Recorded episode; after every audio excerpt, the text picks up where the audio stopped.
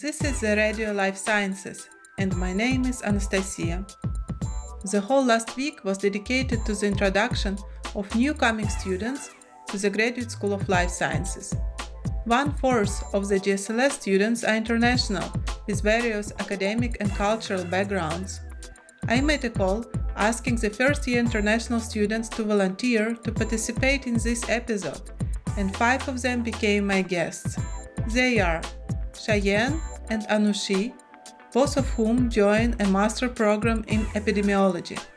Ines, who starts One Health program, Rivki from Molecular and Cellular Life Sciences, and Carla, who joined Cancer, Stem Cells, and Developmental Biology. Right now, Cheyenne, Ines, and Carla are already in the Netherlands, while Rivki and Anushi are still in their home countries due to the traveling restrictions in the corona period. Today, the first part of our conversation is in the broadcast, where you will learn about their backgrounds, the impressions of the introduction week at the GSLS, and their views on the most challenging problems in the life sciences field. In a week, the second part of our conversation will be released, where we will be able to get to know them even better. But for now, let's start from asking them to introduce themselves. Carla, would you like to tell us where you come from? What is your academic background? And where did you study before coming to Utrecht?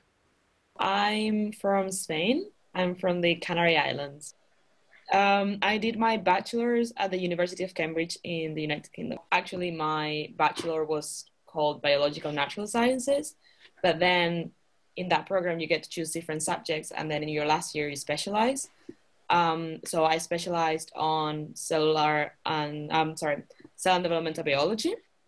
But then the degree we get is just a Bachelor of Arts. So it's like kind of like a mix of everything. So pretty much just cell biology. Cheyenne, and you? So originally I'm from a tiny Dutch Antillean island by the name of St. Martin. But to arrive here, I came via Toronto, Canada. So while I was there, I did biomedical science for the four years, and that's what I got my bachelor's degree in. Rivki, and what about you? I'm from Tangerang, Indonesia, and I study my bachelor in Institute Technology Bandung, also in Indonesia. Ines, tell us about yourself. Uh, I come from uh, Portugal. And from which city? Uh, yes, so I come from a place called Cascais, which is on the coast very close to Lisbon. So close to the city, yeah. Oh, it should be very beautiful. Yeah, I think so. if if I can brag about where I come from, it's um, it's very nice, especially in the summer for holidays. Anushi, and what about you? Tell us. I'm from uh, I'm Anushi Rai. I am from India. I joined the Masters in Epidemiology program at the Utrecht University. So I have a Masters in uh, Biology and uh, I have some uh, research experience in developmental biology. And in which university did you study before? I was in India itself, uh, and I study. Uh, I was at the Tata Institute of Fundamental Research in Mumbai, I was a part of their um, research scholar program for two years. And uh, before that, I was in the Mumbai University. So these students come not only from different countries, but even from different continents. Now I'm very curious how did they learn about the program and Utrecht University? Why did you choose Utrecht University and the Graduate School of Life Sciences in particular? Um, so I think for the field of cancer and stem cells and developmental biology, obviously, um, Utrecht has a good focus of many different groups that work on this field, and the university offers the opportunity to do a master with a lot of practical work um, as internships to kind of um, explore this field and then see where you like it or not. And it's also very flexible. Um, yeah, pretty much had everything I was looking for. um, also good reputation and the city everyone who has lived here before has told me amazing things about it so can't wait really to see it myself this was the reasons for Carla's choice let's listen to cheyenne now well for sure i knew that i wanted to continue something within the biomedical field and i was debating for a long time between med school or master's and grad school.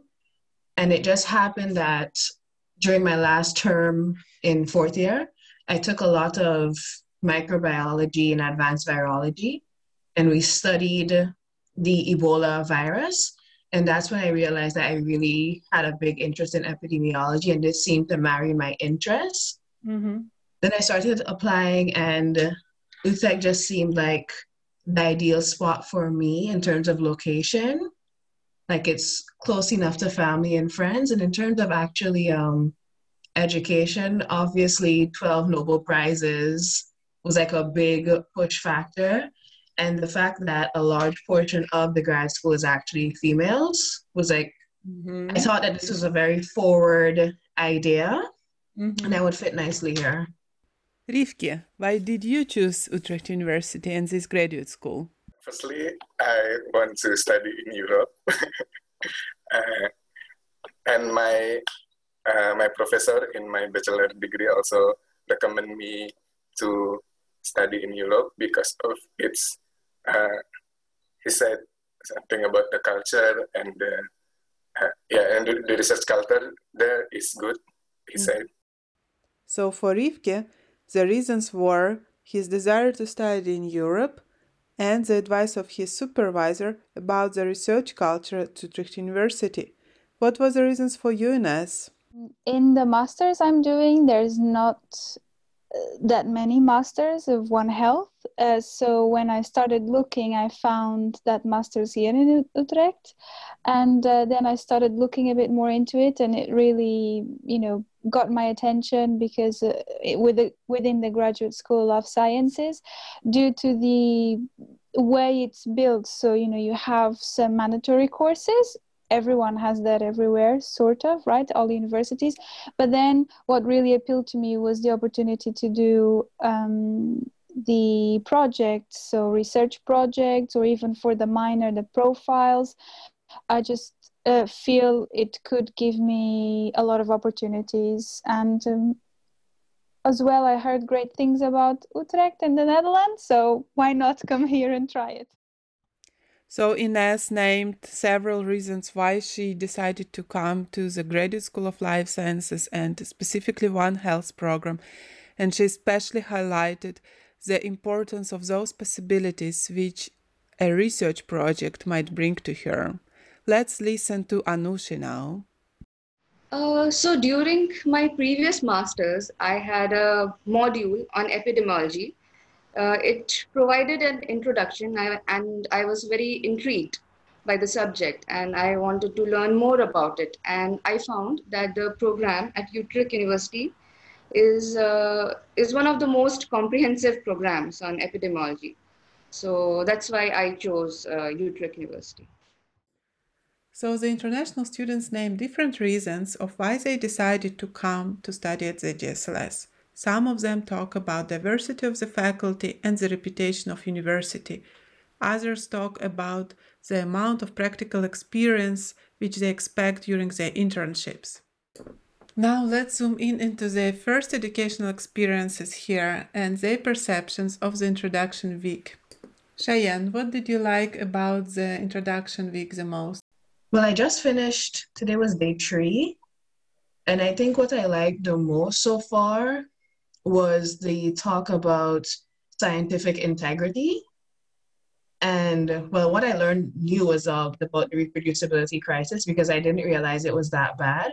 And I think it's a really good idea to start us on the path of thinking about scientific integrity before we start doing our major projects and internships and everything so we could usher in like a new a new line of thinking and to help mitigate the crisis and not make it worse.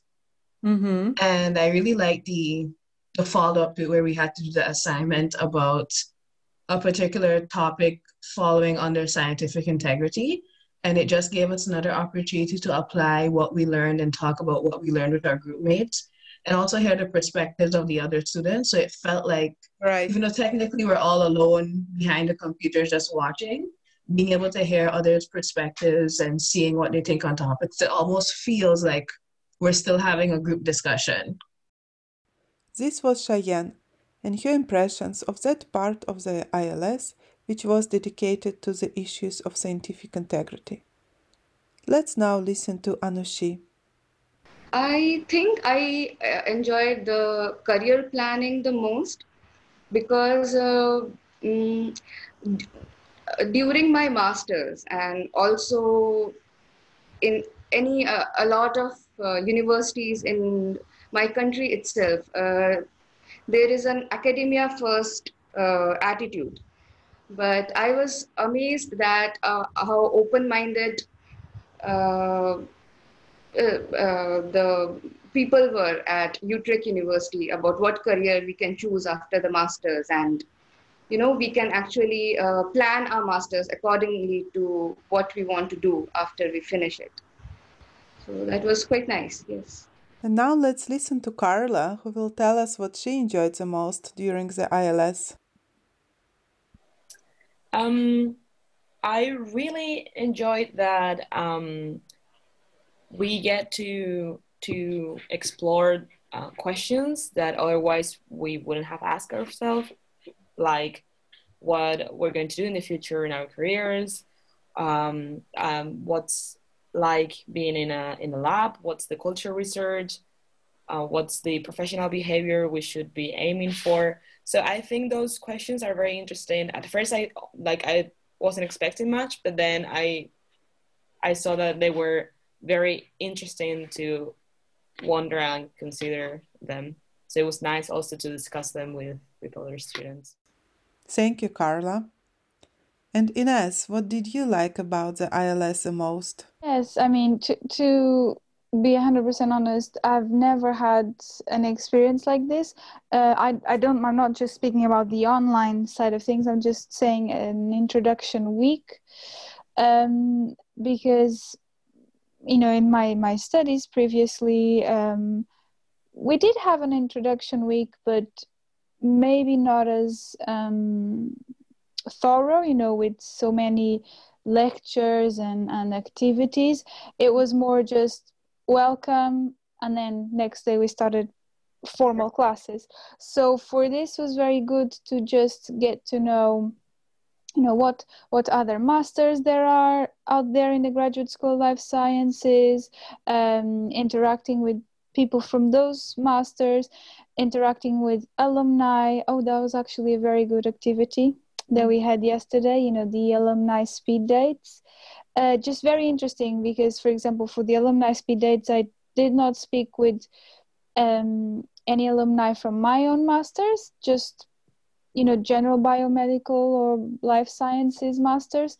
And it was very um, interesting but also gave me a lot of sort of different ideas of of what I could do in with my future, not only within my masters but outside, just in the life sciences in general. So that's definitely something, you know, that this week gave me that I never had before. Uh, which item in the goodie bag did you like the most? Oh, the one I've been using the water bottle because I like I drink a lot of water, so I always like having portable water bottles, and it's cute. And I like that it has the grad school of life sciences on it. Oh, and I I also got a sticker. I thought that was really cute too. It says I master epidemiology. Oh, I loved the reusable water bottle. that was my favorite by far. And I'm laughing because I've been uh tech I've been texting everyone back home. Look at what I got. Look at what I got. my goodie bag because I just loved it. Doper bottle, the water bottle. I was actually going to buy one water water bottle last week, and then I saw this, and it was just perfect because I needed one. And now I would like to ask the students to think about the big picture of the life sciences. So, if I would ask you to name one most challenging problem in the life sciences field, what would you choose, Ines?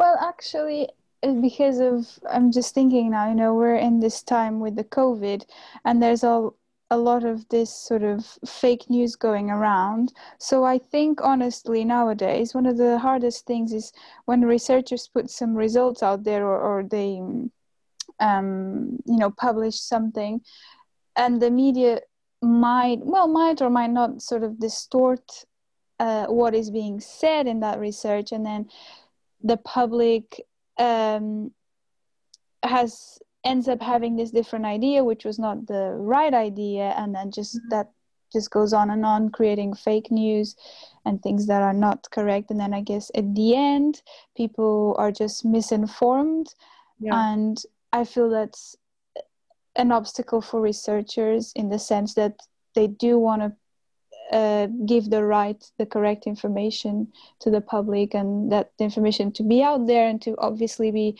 available uh, available for everyone. But yes, in the end, I think it's quite hard when things get distorted by other means. Yeah, I totally agree. Yeah, and that's very hard to tackle, as we all yeah.